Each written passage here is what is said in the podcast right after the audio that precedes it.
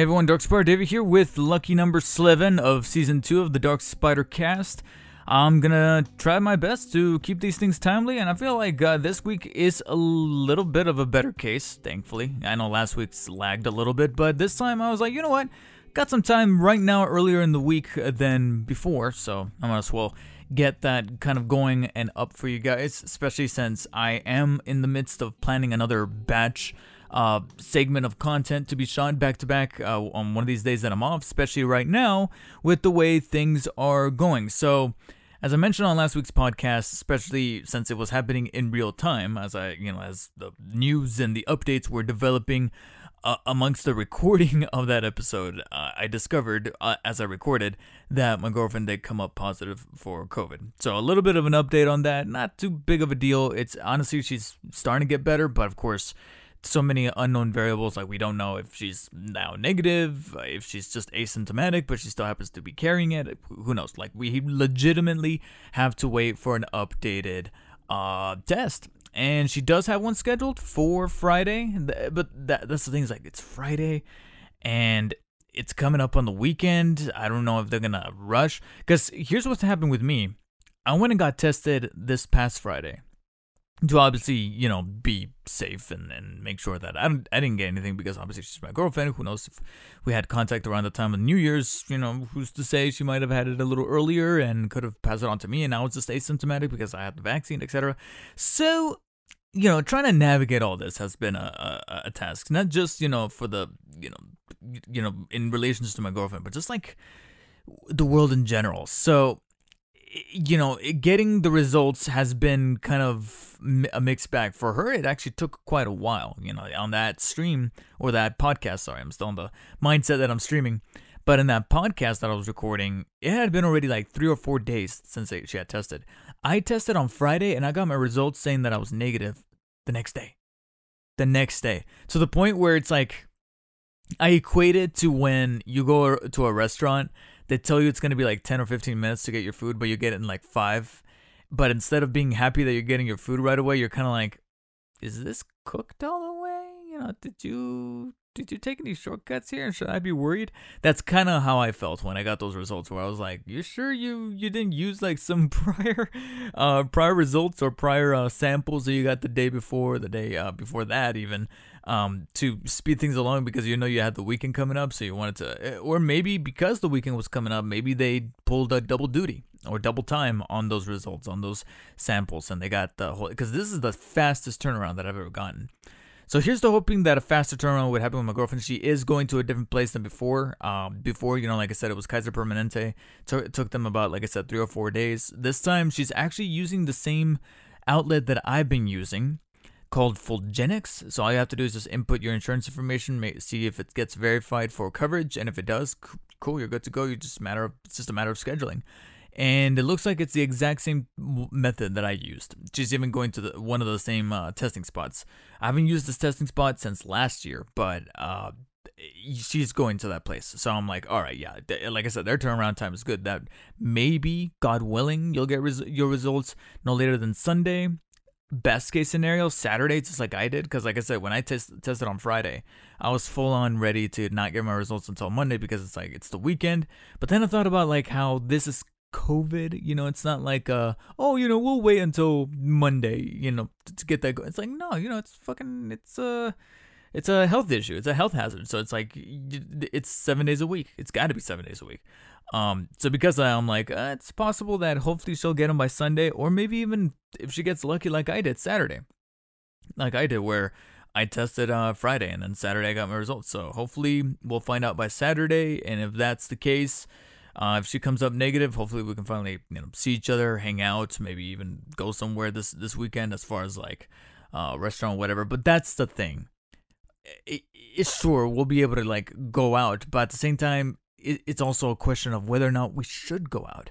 Because outside of my girlfriend, just you know, we're seeing the numbers rise up. We're starting to see companies and things and a bunch of stuff take like hefty precautions, hefty that are reminiscent of when this thing first broke out in March of 2020. Uh, we have lot, more movies getting delayed. We have uh, corporations and retail stores shortening their hours, surprisingly. Uh, my girlfriend even said that uh, her being absent from work actually ended up working out because they're pretty much giving her hours to other people that they were going to cut hours on anyways because due to the pandemic they were going to start shortening those um, operating hours as well um, I don't know the specifics, but I know that, for example, Best Buy, uh, since I know from a from a friend of mine who still works there, that they cut, uh, I think, like the opening hour. So instead of opening at ten, they open at eleven now, and now instead of closing at nine, they close at seven. So it's only eight hours every day, I think it's maybe a little bit earlier on Sundays. I can't exactly tell. I can't remember. Um, and it sucks too because now people who thought had mid shifts are now there literally all day, which sounds it should sound fine because it's only eight hours, but it's not. It's terrible. You know why? Because now you have to pull triple duty. You work basically an opening, mid, and closing shift. It, the hours don't extend, but you're doing more of the work. You have to open the store the way openers do, and then you have to close it, and then you have to work your way in the middle the natural way. So even though your hours are not extended, your workload is practically triple. And at that point, I'm like, yeah, fucking raise the minimum there, because eh, that's you, you know you're literally asking for more, even if you're not actually increasing the hours. It's like it's it's nuts, it's insane. I'm so glad I don't work there anymore. Dear God, but yeah, that's the thing with with COVID right now. That even I'm thinking to myself, yeah, even if my girlfriend comes out negative and she's back to normal and she's practically at 100 percent, which she almost is physically, uh, for save for sadly and tragically her sense of smell and taste. She says that it's kind of off. Like sometimes she she can smell and taste, and then other times she can't, and she gets sad because she's genuinely hungry, but she can't really taste the food all that much. So that's the only part that she's genuinely hurting in. Otherwise, she's fine. Um, but even if she gets back to 100% and she's in the clear, she's negative, the plan was going to be to go see No Way Home in 4DX. Now I don't want to go to a movie theater. I don't. I'm kind of glad that Morbius got delayed. Um, and we don't really have anything big until probably the Batman. So at least we got some time for this thing to kind of um, placate somewhat because I do feel like it's getting an anchor, it's getting a boost, no pun intended, from it being the flu season overall, being cold. You know, people are huddled together. But thankfully, you know, like I said, more places are shutting down, postponing things will hopefully bring a sense of um, uh, diffusion to that or or diluting the whole situation at least as best as possible. Uh, I've seen on my feed that some places have uh, shut down their venues, and because of that, they had to close uh, or shut down or cancel certain conventions or events. I follow a website called Double Toasted on Instagram, Twitch, and YouTube. And on their Instagram, they probably announced it on Twitch as well, but on Instagram, they announced that one of their upcoming shows in Miami had to be canceled because the venue said, no, we're, we're not doing this. And then, you know, you have the likes of, like I said, big conglomerates like Disney, who were going to release movies in theaters, and now they're like, yeah, we're just going to drop this on Disney Plus. Now, granted, I don't know if that's like telling of the quality of the movie, but it one of their Pixar movies, Turning Red, coming up, uh, it's going to be dropping on Disney Plus now instead of the movie theaters. So when you have corporations shortening hours and then movie studio, big giant tentpole mega movie studios taking movies out of the theater and being like, yeah, we're gonna drop it on the streaming service. It's like, okay, you know, it's it's looking a lot like 2020 again, original 2020.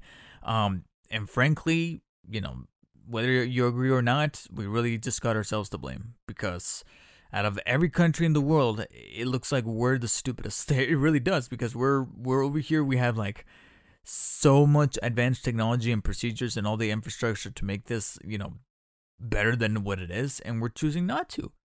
You know, we're uh, seeing the store. I see the sign saying we enforce wearing a mask, and yet I still see people inside not wearing a mask because we don't want to tell them anything.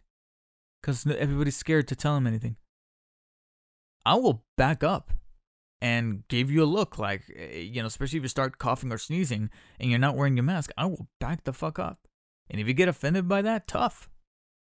Move on with your fucking life. Anyways, uh, especially while you have a life, because sadly, I don't know if that was a really clever or really terrible segue, but you know, for those of us who still have a life, um, you know, we we definitely need to um, consider it precious, especially after the what is it like the two weeks, not even two weeks that we've had of 2022 and we already had to say goodbye to quite an awful lot of people. Obviously, you know, the year practically started with the passing of Betty White, even though officially she was 2021, the last day of 2021, December 31st, at the age of 99.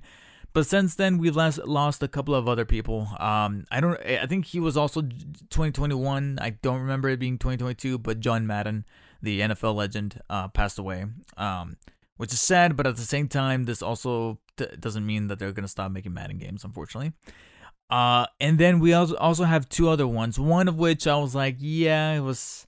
He was, he was kind of getting getting kind of up there. Sidney Poitier at the age of 94 the as a lot of outlets called him the trailblazing star uh, because not only was he the first African American uh, to win best the best actor Oscar for um, it wasn't in the heat of the night it was another one I can't remember what the other the name of the other movie was, but that wasn't it. He was nominated for it. He's most famous for In the Heat of the Night, where he's like, "Hey, call me Mr. Tibbs." Uh, that's mainly where I know him from, and of course, a bunch of other stuff that he's acted in. Who Guess Who's Coming to Dinner, and then a bunch of other big uh, movies from the '60s and '70s. And then since then, it, uh, during that time, and then since then, he's been a huge um, social political uh, activist. You know, uh, doing all the works, doing all the great stuff out there.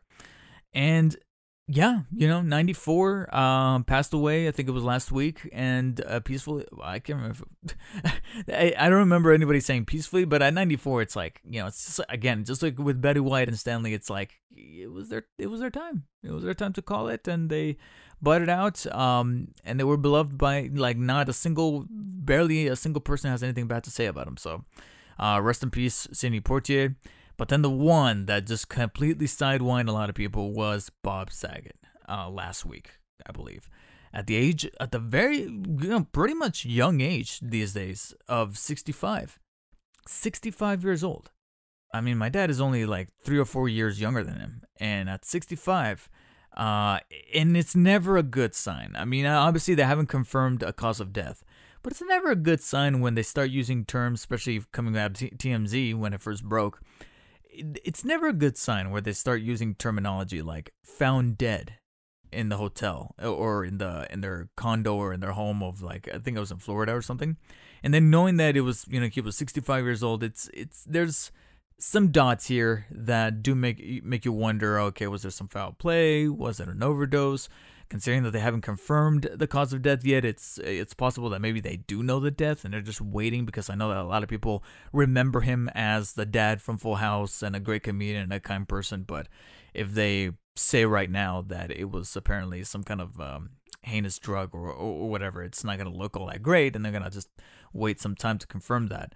Um, but you know that things are not looking good for when, or looking all too bright for when they use terms like found dead or was, um, you know, discovered dead in uh, or passed away in the in the in their home, and they're not disclosing any other further details. Still, however, it doesn't take away from the tragicness that is you know just dying at 65 and then like i said a lot of people who grew up in the late 80s early 90s of full house and his comedy acts and then of course afv I mean, the the guy showing us, you know, YouTube videos before you, they were YouTube videos before YouTube, before uh, Tom Bergeron and then a couple of other, and then Alfonso uh, Alfonso Ribeiro took over. He was the OG of America's Funniest Videos, and uh, I distinctly do remember. I watched Tom a little more, but I do remember catching some of his later episodes of AFV of uh, Bob Saget's episodes, and uh, having that, you know dry, deadpan sense of humor as you watch these videos of people doing some stupid shit. And you can tell that he was right right there with us as far as like watching this video. So that's pretty much my fondest memory. I didn't really i didn't really watch full house all that much to be honest. I, I wasn't really that big of a full house person. I just I, I don't know what it was. I just didn't get into it. When it came to the 90s it was an awful lot of disney stuff. Abc slash disney stuff when it came to sitcoms as far as like boy meets world smart guy uh, maybe a little bit of Sister Sister, um, a little bit of Brotherly Love. Uh, n- definitely not Full House or Saved by the Bell or an awful lot of the Nickelodeon stuff or the you know Saturday Morning Nick stuff. I, I just I I don't know what it was, but I just never uh, clicked with those uh, 100%. It was it was actually kind of miraculously the, miraculous that I caught some some of those sitcoms to begin with because I was mostly a cartoon guy with like Gargoyles and Batman, Spider Man, all that stuff. So the fact that I was still able to gravitate towards Boy Meets World, especially when I was on late at night and catching some of the stuff, that's that was my gateway to to sitcom. So it wasn't really Full House, but I knew about Full House. I knew about the Olsen twins, and I also knew about Stamos and Bob Saget and their their the roles that they played there and how significant they were. So rest in peace, Bob Saget. This was truly surprising, but here's to hoping that you and Norm now are making each other laugh. Huh.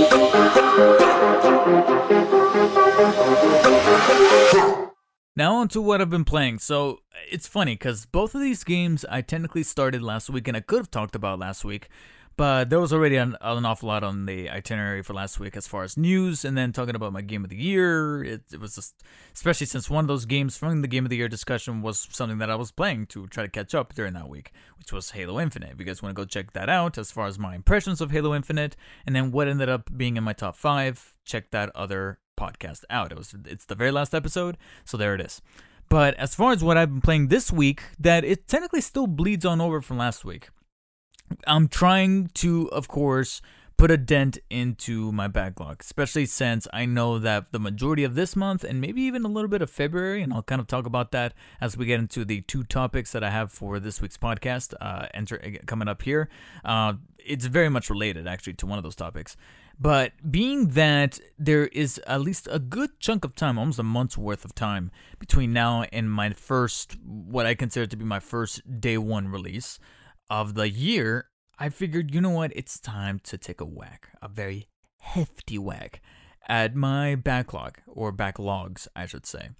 And so I went into what is arguably my biggest backlog both physically and digitally, which is PlayStation. I'm just gonna call it PlayStation because it's a pretty much a combo of PS4 and PS5 games. Most it's like 90% PS4 and only like 5%, or 95% PS4, 5% PS5. Uh, and the reason why I say 90, I have to just call it PlayStation is because even though they're PS4 games, I'm playing them on my PS5 because that's the only PlayStation console I have out right now. Uh, the PS4 is put away. I don't know what's going to happen to it, but that's my only PlayStation console that I'm utilizing right now. So therefore, that's where it's at.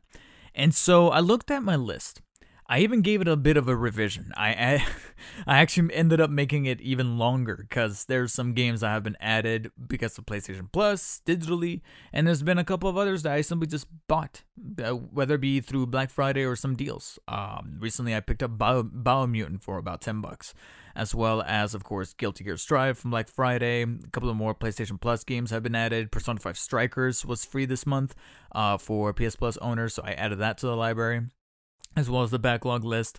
And so it's increased and grown exponentially to the point where I'm like, I don't think this will ever be done. I this this backlog, at least for PlayStation, at least, is never going to be finished, uh, theoretically. So all I can do is just try to play as I go along. And I figured, you know what? Out of all these games, there's some games on here from 20 either 2015 or 2016 that I still have not played and has it's been a good while. We're catching up on here on almost six years since these games have been out, and I have not played them. And they're under my possession. I own them both physically and digitally.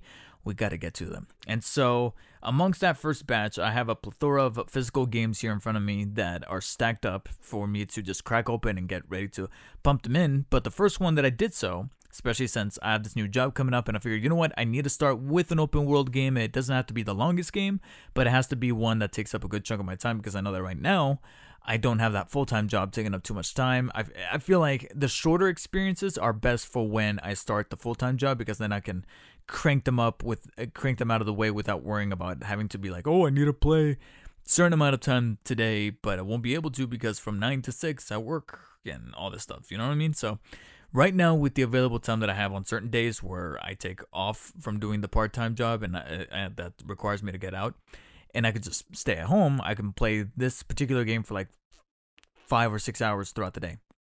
And that game in particular is Watch Dogs 2. I started Watch Dogs 2 and uh, it's not to say that I was hesitant to it, but I just the first one I thought was just okay. It, you know, obviously, you know, along with a lot of people were kind of mis it, we felt like it was misrepresented amongst the marketing up to the lead up in its release and all that stuff. So it's its own beast. So in Watch Dogs 2 came out saying it's going to take place in San Francisco it's going to be brighter a little bit lighthearted while at the same time still keeping intact what made the what were the fun elements or funner elements of the first game which is about being able to hack almost everything is pretty much found here. And so far, the story of Watch Dogs 2 is that you play as Marcus Holloway, who is a up and coming hacker. It's funny because the game just jumps right into his story as far as like not giving him really that much of a build up or an origin. You're just you're literally playing as him. Like the game starts of him arriving at a building and boom, you're in control. So I, you know, I would say that, that that's actually a, a plus against the game where it's like you don't have to watch this opening cinematic. There's no this this big build up. There's no like you know move the camera with this. No, like the game literally just starts it just starts and immediately you can actually already start toggling the hacking mechanics as far as pressing the bumpers and being able to you know open up stuff and and and uh, trigger things and turn things on and off with your with your phone. I'm like, all right, okay, you know, it's jumping right into it. There's no, uh, I mean, in a matter of speaking, you could turn tutorials on in a heftier manner, but by default, it starts off with just a couple of little lines to say, oh, if you press this, it'll turn that on. But ne- there's never like a full blown tutorial. In fact, this opening level is its own tutorial disguised as an actual level. And I gotta give him credit for, you know, masking it in a way that felt intuitive while at the same time never too handholdy. So I was like, all right, all right, that, that, that's pretty decent. That's pretty cool.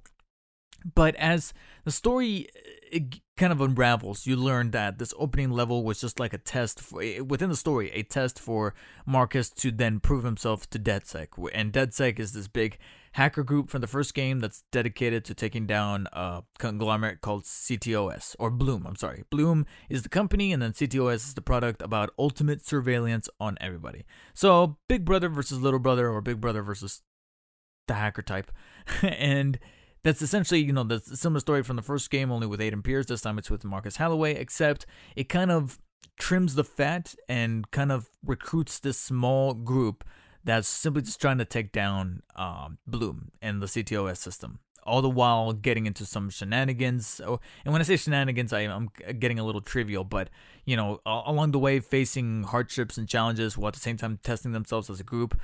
But that's ultimately one of the biggest strengths about the game is that Marcus Holloway himself, as well as his team, specifically to me, in my opinion, Wrench, uh, who's the guy, you know, from the posters, from the cover art that has the spiked vest with the mask, um, they're really likable and really compelling. You're very much anchored by them, and and it's not just those two. It's actually the whole team. You like the whole team. They're just my those two are just my personal favorites amongst you know their banter back to, back and forth, especially when they're nerding out about who would win between Alien and Predator.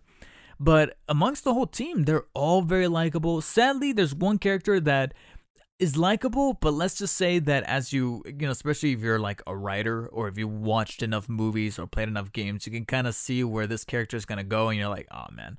But uh, outside of that, th- this is actually a very compelling group. So even if the story is very thin veiled, I at least knew that I had a compelling uh, group of characters to kind of keep me anchored somewhat. And so far, I'm about two thirds of the way in. I feel like I just got done with a mission that kind of cements or kind of pins the turning point of the going from the second act to the third act and probably going into the final stretch of the game. So I'm thinking of about 60 to 65% done, at least with the story. As far as hours, I think I'm about catching up on 20 because I am doing a mixture of the story and the side content.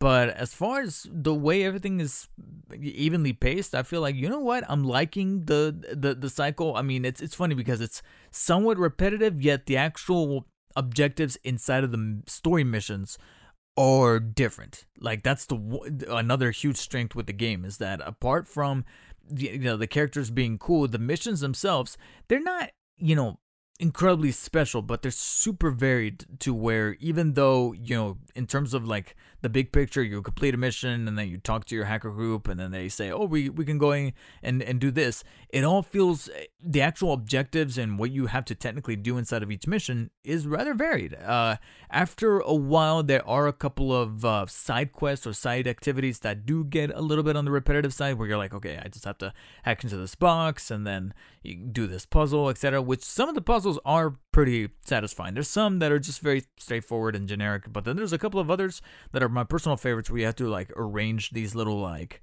little pieces to make sure that the signal is flowing through stuff that you might have seen in other games but here it feels satisfying to kind of use the bumpers to switch things around and get the power flowing and make sure that you know you're hacking into the system plus it never grows old to hack certain items that just fuck with people, whether it be the enemies, um, security guards, or just random people on the street being able to take their money or sending them a uh, uh, make believe text message or just toying around with them. It's just it's it's fun. What is not fun, unfortunately, and this is where we start to get into some of the detriments, is that I don't know.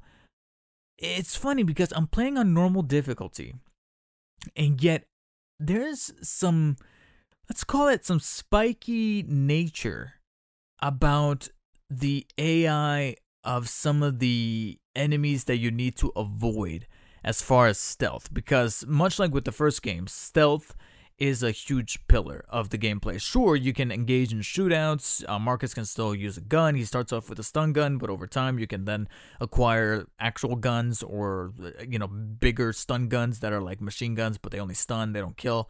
Um, obviously, you get more points and XP and, and, and stuff like that to be able to utilize in your upgrade system. Very much similar to also the game as the first game as well, where you can upgrade Marcus Holloway's arsenal to be able to hack into other better things or get a better grip on his weaponry or being able to you know toggle different things in the city, etc., etc. An upgrade system that that is uh d- determined or it that is determined by the amount of followers your app gets. And it's funny because they use different terminology. Here they call it followers. You need to get more followers on the app. The followers are pretty much the XP. And every time you get more followers, you get more XP. And you get more XP, you get, you level up. And every time you level up, you get research points, which are basically skill points that you can use in these trees to upgrade Marcus Holloway. That's cool and all. It's just that regardless of how much you upgrade, sometimes this AI, AI is bugged. But I don't mean bugged in the dumb way. I mean, ever so often there will be that enemy that is walking in place on top of a dumpster or whatever. A, a, a, casual, general, funny open world glitch, you know, the, the likes that you've seen before in not, not only Ubisoft games, most definitely Ubisoft games, but also other open world games. Where it gets infuriating is when the AI gets bugged, but a little uh, bugged in the direction of being a little too fucking smart too smart to where most recent the most recent example I can think of. There's been a bunch of other ones, but the most you know most recent one is a mission that involves the island of Alcatraz. Not to go into any spoilers in case any of you were planning on playing Watch Dogs 2, but let's just say that, you know, obviously being Alcatraz, you gotta infiltrate it. However, the security here, it's funny because I'm pretty certain I've done other story missions that had tighter security, yet this security, you can take out a guy at the top of the building in the roof, take him out silently, or he'll turn around and see you, but of course, before he can alert his buddies, you take him out. You press the circle button, you melee him, and he gets knocked out. There's a dude that that is outside of the building, but he's on the bottom floor. He's on the floor. He's on ground level and yet he starts calling for backup. I'm on the roof, taking out a dude, and yet he is on the floor, and he still is able to hear me and be like, I need backup, and everybody inside of Alcatraz gets alerted or it, eh, well actually no i was gonna say the the prison inside of the alcatraz uh, island but honestly it really ends up being all of alcatraz because then a fucking helicopter comes through a bunch of other people get called over by the man from the mainland. It's it's fucking ridiculous. And it's i'm like and they empty glocks into me. I'm done in seconds seconds. Because marcus can't take like more than two or three bullets and he's done. He's got like three shots and Uh, he's worthy of being able to take three shots, and he's dead. And yes, I know that there's a black joke in here somewhere. Aiden Pearce was able to take more bullets, but Marcus can't.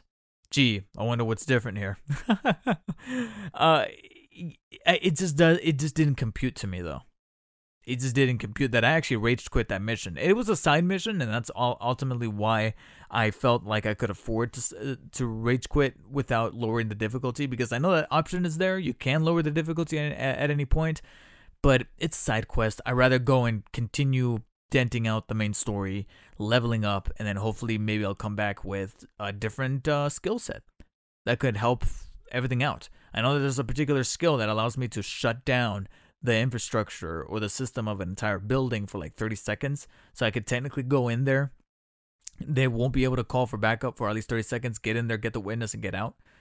But oh man, I, I don't know what it was. And a couple of these instances of the AI being a little too smart uh, have happened in the main story, but not to a game breaking point where I have no other option. Yeah, there's been there's been other options in those scenarios, but I'm just scared that it's just a matter of time before it does happen in this final stretch of the game. So I'll keep you guys updated as far as what my final thoughts are on Watch Dogs 2 on next week's podcast because I'm most most than likely gonna be finishing it up by either maybe tomorrow, if not for sure Friday. That way, hopefully over the weekend I can knock out one of these short uh, six or seven hour experience games that I have lined up here as part of that 2016 pillar of backlog games that I have to get yet go through like uh Soul Calibur 6, which is a fighting game, and Concrete Genie, and uh, also, oh, uh, Wolfenstein Old Blood, which I know is technically a prequel to the New Order, but uh, I was told by a bunch of people, one of my buddies, Surface Assassin, says, actually, I, it's meant to be a prequel, and I know it came out after New Order, but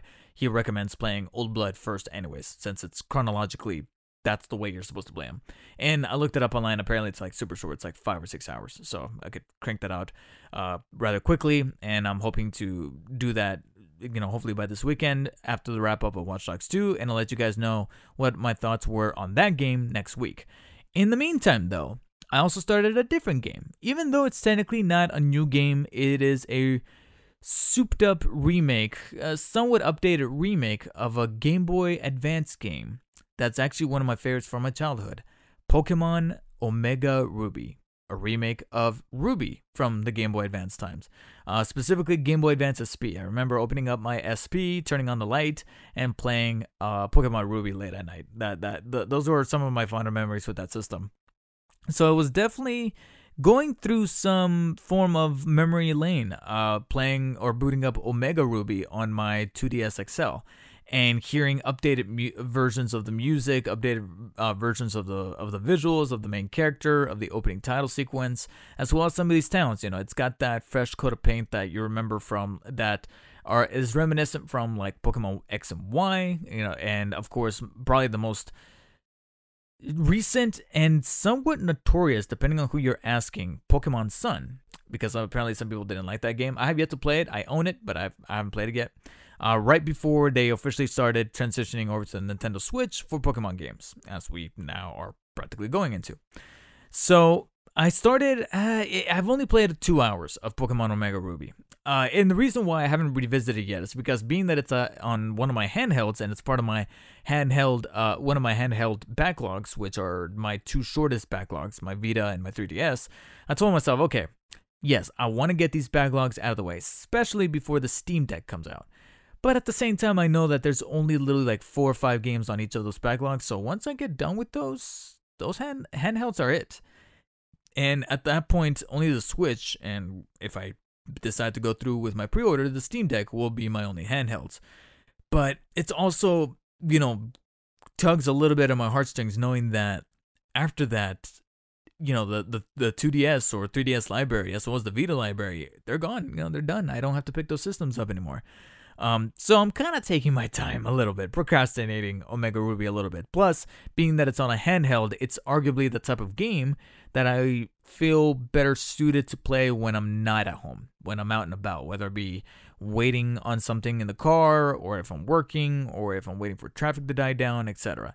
You know, playing it, I, I know I can play it at home, but when I'm home, my attention is going to be more so to the fact that I could be playing something on my PS5 or on my Series X, not so much, or even on my PC, uh, not so much on, on my handheld. So because of that, I'm like, you know what, this is the type of game that I will definitely play when I'm actually out and about, um, outside and away from home. And so because of that, I've only played, I've only had one time this week to be able to actually put some good time into it. And because I'm only about two hours in, granted, it's a remake, so I already know how this unfolds. I already know how the game plays out. I guess for the most part, like I said, it it's that original Ruby game, but just with that coat of paint that you that you saw in Pokemon X and Y and Pokemon Sun and Moon. The only other little details that I did notice are a little bit different that I'm like, okay, that's pretty neat is the sneaking option, being able to sneak into, and they, they carried this over somewhat from uh, Pokemon X and Y, where you can see like the tail of of certain characters of certain uh, Pokemon pop up in the grass, so you can kind of pinpoint exactly where the Pokemon are, or at least that specific Pokemon is.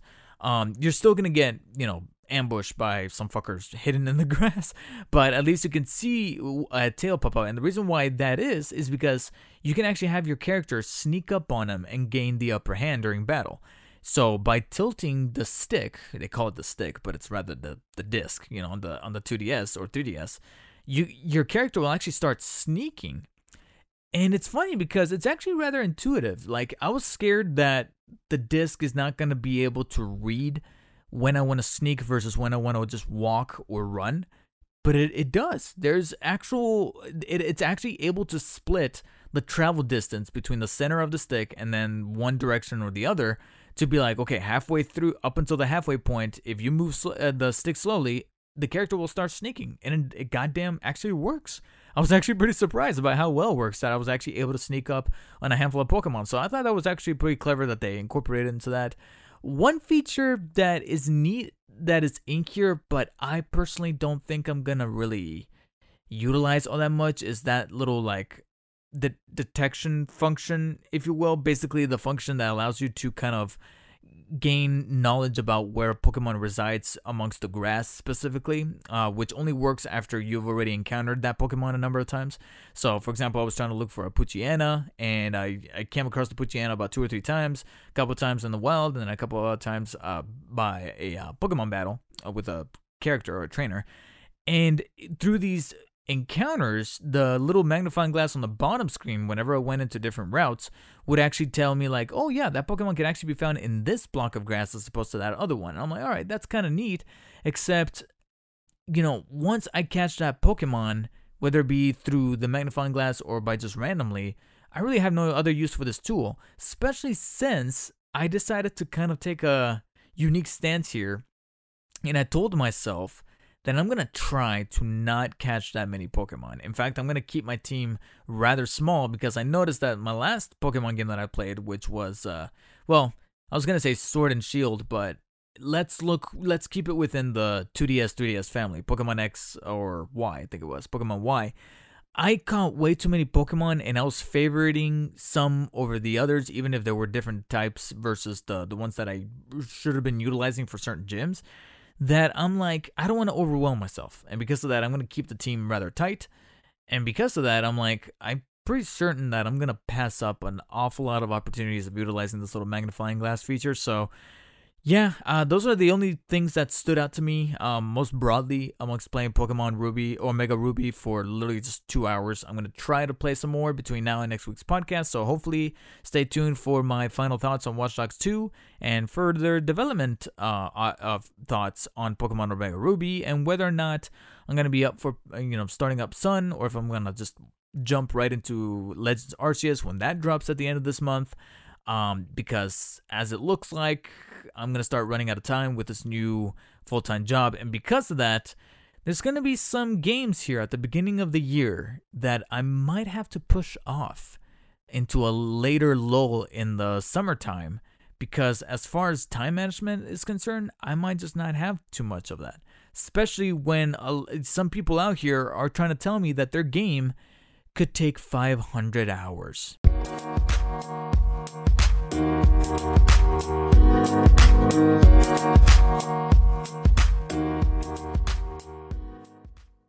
Okay, even I'm a little proud of that segue right there because as we've seen here in this first quarter of 2022, there's actually a surprising amount of bangers coming out amongst the gaming industry. As far as it's funny because we got quite a bit of ga- eh, bangers, and then a good chunk of them are actually games that were supposed to come out in 2021 and got delayed. But we've seen, you know, we've talked and seen uh, how the pandemic was definitely going to affect last year, not so much 2020. Like we made that abundantly clear. And we're seeing a little bit of that ripple effect finally kind of come to a, full circle here in the sense that now games are finally coming out. Or finally and a lot of these have actually have gone gold. So it, there's no really looking back except for like patches and things to kind of polish up the game and make it even better.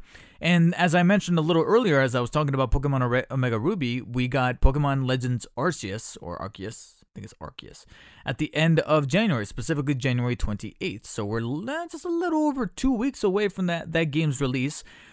I gotta be honest, I don't know what it is, but I, I definitely am gonna look out for those reviews. But if even then, I'm like, I I just started Pokemon Omega Ruby. I think this could wait, and because of my relationship with Nintendo and the way I'm feeling about their Pokemon games and all that stuff, I'm kind of like, I'm gonna wait. Especially if reviews come back saying that.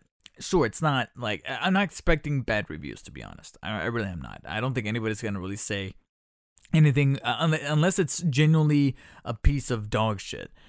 I don't think anyone's really gonna come forward be like, "Oh yeah, it's a bad game." I think at worst, if you want to look at it that way, there's gonna be like a lot of you know reviews with like seven out of tens or maybe a couple of eight out of tens, but it's mostly like seven across the board. Then honestly, right there is where I'm gonna be like, all right, yeah, I'd rather save my money for now, especially since it's at the, the end of January and you know look for it uh, around the summertime. I'm not talking about a sale here because obviously it being a first party uh, pokemon and nintendo game it's not to get discounted anytime soon. So i'm just to you know kind of reserve the money for now and just to put it towards something else. At the beginning of february however we have a game that started to make headlines earlier this week Eh, in a very divisive way and that's Dying Light 2 because Techland, the developers, took to I don't know if they took it to their website, but for sure they did it on Twitter, on the official Dying Light 2 Twitter account, announcing or rather declaring that in order to 100 or as they called it, complete the game. Like the tweet just said, in order to complete the game and it was like a graphic. To complete Dying Light 2, it will take 500 hours. And then they would do a comparison thing about how like, oh, it takes 500 hours to walk from Warsaw to some other, you know, city over there in, in like the Polish area of Europe or whatever. So I'm like, I, I don't, I, I don't know exactly where those those places are. I know them by name, but I don't know exactly where they are. So I'm sorry, but I, I that's just went over me completely. What did not go over me is seeing that you're telling me it's going to take 500 hours.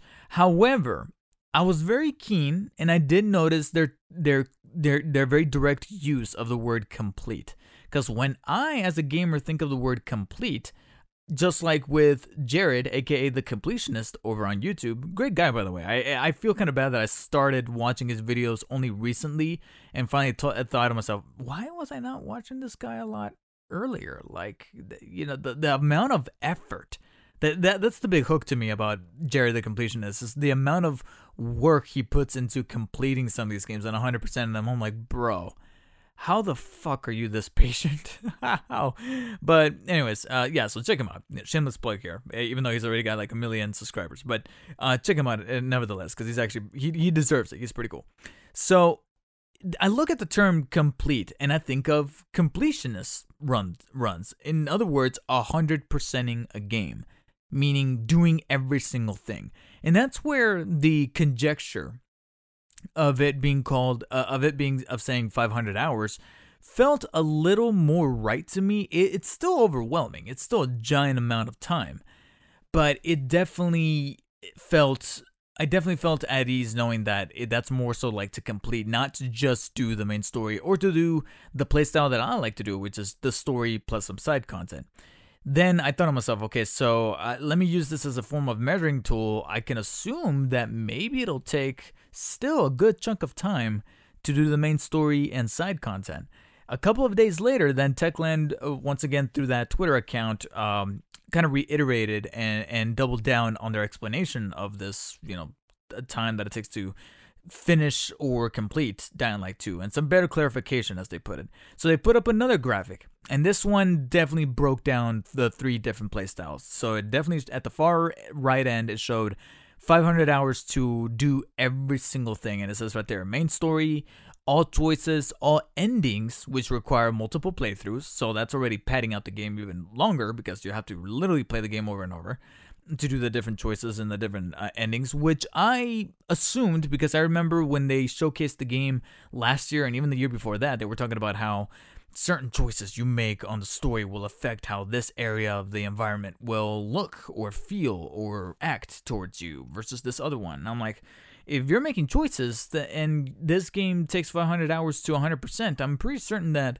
some of those goals, some of those achievements or trophies that you need to get for either PlayStation or Xbox are going to require you to try out those other choices to then get credit for that 100% completion, which means you have to replay that mission or rather just replay the whole story entirely. Um, and I, I ended up being right. That's pretty much where the 500 hours comes from to do just the main story on the far left, it says 20 hours. Okay. That is easily digestible. That is easily like, okay, that totally makes sense. 20 hours just for the main story. Smack dab right in the middle is my playstyle, which is to do the main story and then the side content, or the as they put it, the side quests, but that's it. You're not doing multiple runs. You're not doing uh, the different endings. You're not doing doing different choices or even the uh, 100%ing the collectibles and all that stuff. So main story and then just the narrative side quests, 70 to 80 hours. That fits more in line with the way I play these kind of games, these kind of open world games. Nevertheless, though, I had to make an adult decision here.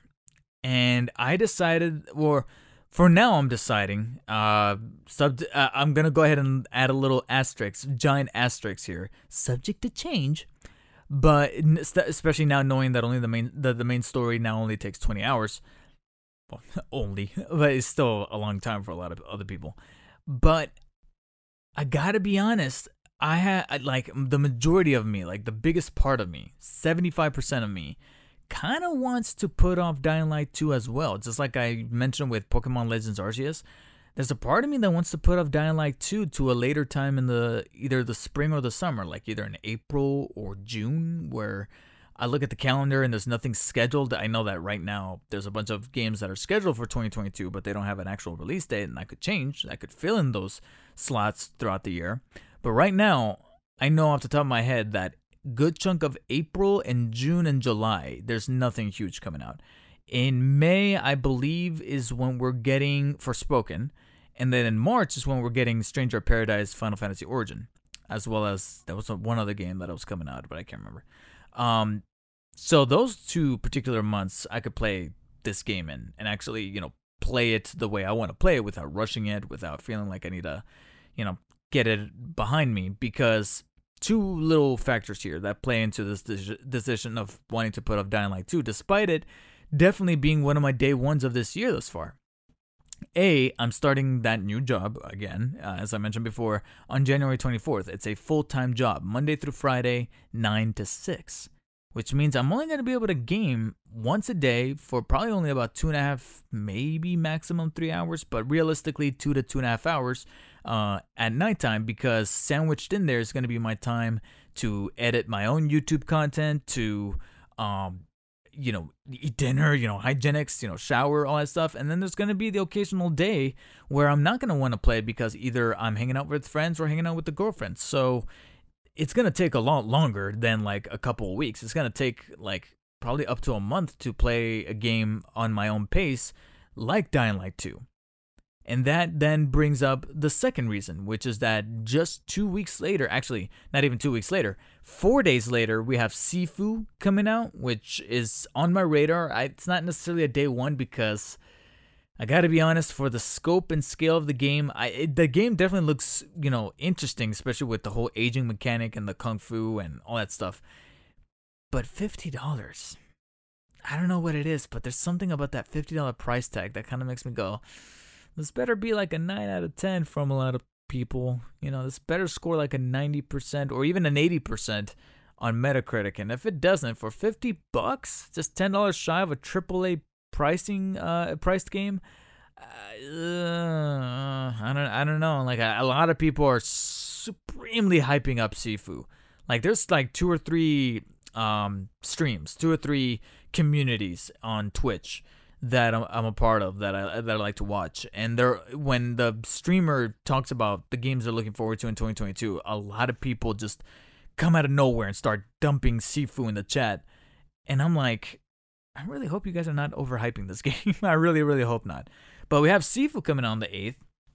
But to me, to me personally, more importantly, about a week later, actually, no, not a week later, like a week and a half later, the 18th, Horizon 2 Forbidden West. You honestly think, especially with a new full time job, that I'm going to be able to wrap up in my own playstyle, which according to Techland takes about let's let's lowball it and say 60 to 70 hours not even 70 to 80 60 to 70 hours you think i can squeeze that in with a full t- a brand new full-time job that requires an awful lot of my attention because i'm just getting started in at the beginning of february between the time that dying light 2 comes out and horizon 2 comes out yeah so gotta be honest guy i think i might punt Dying Light 2. I think I might just pick it up day one because I don't want to miss out on that deluxe edition that comes with the steelbook.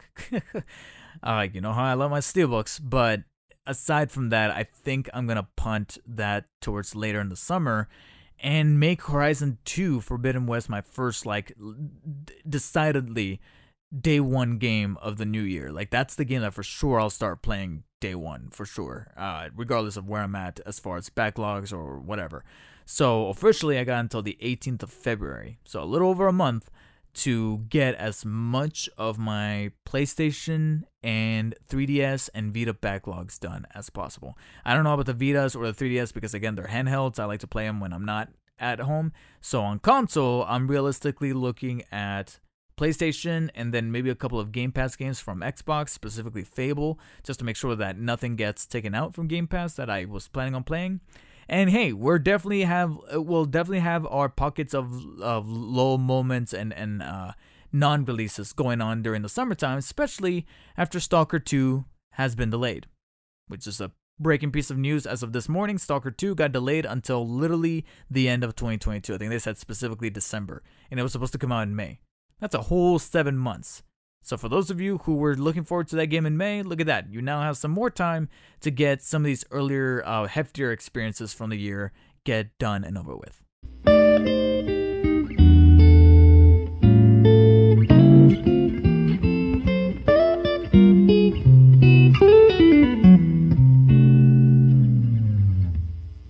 And last topic for this week's podcast, I finally wrapped up since last week's because I was in the process of watching it and I was kind of watching it in chunks because I know it's already divided into multiple episodes, but then those episodes were also like 40, 45 minutes. And I'm like, I just want to watch about 20 minutes of this before I go to bed. Uh, it kind of lulled me to sleep, if you will. So that's why it took a little longer to consume. I didn't binge it. But I finally wrapped not too long ago the documentary series that's up on Xbox's official YouTube channel called Power On and the story of Xbox practically. And from, it's made out of six videos, six chapters, if you will. Each one averages between half an hour to 40 minutes. I think there's one that's like 42 minutes, but that's the average uh, runtime of each video. And it, it was actually rather fascinating. I actually really, really enjoyed, and I'm frankly gonna miss watching this documentary series because it was very enlightening to see what it actually included. Because it starts off, obviously, chapter one is all about the first Xbox, but it doesn't just jump right into the making of that first Xbox. It actually starts with just that nugget, that idea, that inception, and where it got created of what if Microsoft, who's known for doing just software and was very adamant about just being software. They would even showcase little interviews that Bill Gates would have back in the 90s, where uh, he would say that no, we're just going to be making software. We're just going to be making Microsoft, uh, you know, Windows, the Windows operating system, the different iterations. At the time, it was Windows 95. And then Microsoft Office 95 and Microsoft Office with like Word, Excel, PowerPoint, all that stuff.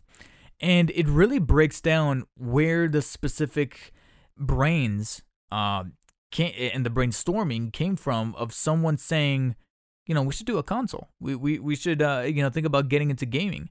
Um, and how much pushback there was a little bit of that, uh, some of which was from Bill Gates himself, um, some doubt uh, from him and you know the other members of the board, etc. And that's pretty much all of uh pretty much not just episode one or uh, chapter one but even chapter two. Like chapter one and two are all about that first xbox which to me i think is actually not to say that it went downhill from there but to me personally my favorite part of this whole docu-series was those first two chapters showing uh, you, you know and th- there's a little bit of a bias here because it showed the making of that first xbox it also showed archive footage of other competitors, such as the GameCube, uh, PlayStation 2, and just a, all, all around a bunch of gaming footage from the early 2000s that it did paint a nostalgic picture in my eyes as I watched these first couple of chapters, these first two uh, videos and all the while just showing you know the upcoming of uh, Microsoft and the micro- Microsoft's development about how to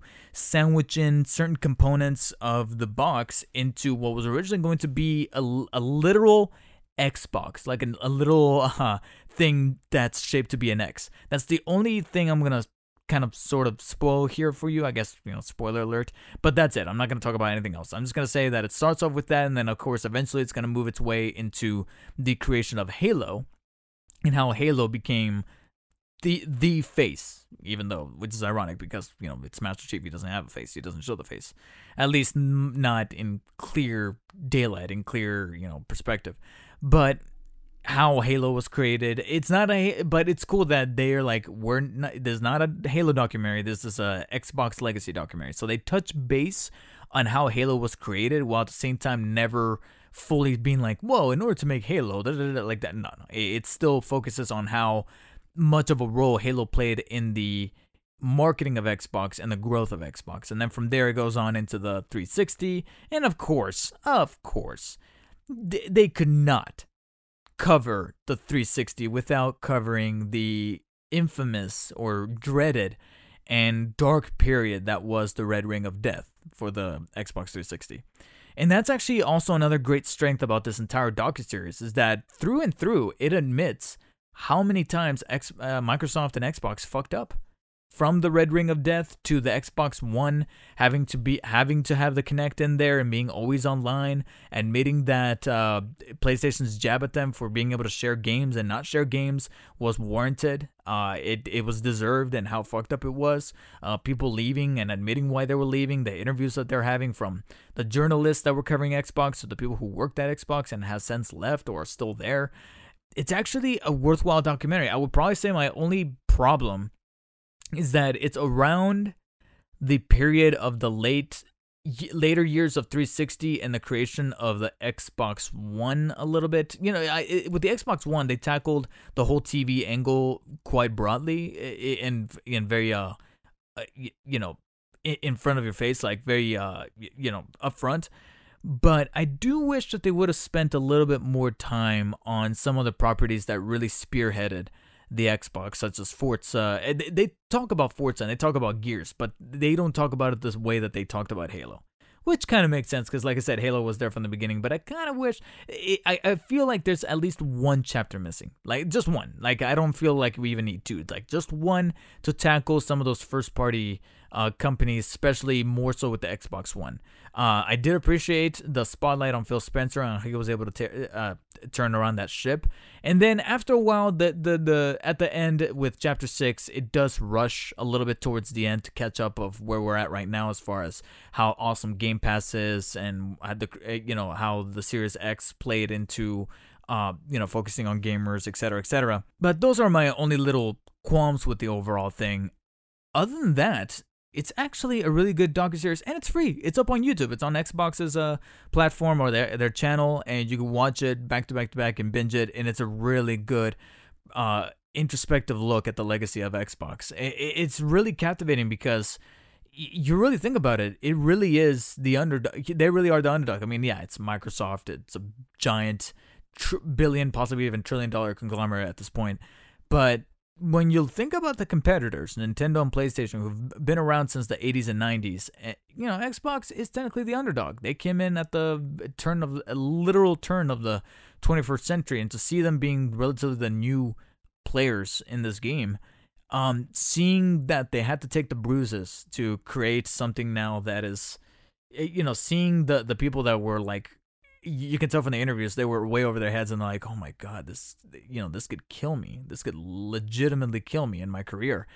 And now I'm I look down underneath my microphone here and I have the Series X towering right there in front of me. And how much I actually am loving this thing probably a little bit better than the PS5 because of Game Pass, because of the accessibility, the backwards compatibility with the, not only the games but also the controller. It's it's it's quite um quite a revelation. It, it really is. It, it really kind of opened my eyes to the way uh, Xbox played out, and actually made me feel a little bad that I didn't really invest in Xbox uh, much earlier because it, you know, I, I will be the first to admit that it really was Nintendo first and then PlayStation second when they started doing the whole Wii thing, and I didn't really get my first proper Xbox until the one in 2015 when they they in 2015 when Phil Spencer came in and finally said no Kinect. No Kinect. We're slashing $100 off the price. They slashed another $50 off because it was holiday season. That was like a deal or whatever. And I finally got my Xbox One and it was that VCR looking one, but it didn't have the Kinect. That's that was my first Xbox, and watching this docu series actually made me think, made me wish that I would have started with the original, working my way to the 360. Albeit, I probably would have waited until if there if there was any moral to the story is that the is that the um the the the, the red ring of death definitely you know delivered the message that uh, aside from at least doing it once like I did with the Series X and the PS5, don't get a console day one. Don't, because then you're gonna get red ringed. And uh, if I was to have gotten a 360, it definitely would have been one of the later models. That's like the blacker, the black sleek looking one, the the slim or the elite, I think it was called. Um, but overall, I highly recommend that series. Even if you're not a huge, even if you're not Xbox, even if you're not Team Xbox, your Team PlayStation or or Nintendo, I actually still recommend. Again, it's free. I still recommend checking out the docu series because it's actually worthwhile. And with that, I leave you guys for the week. I told myself this was going to be a slightly shorter and tighter uh, podcast, but more straightforward to the point with these topics.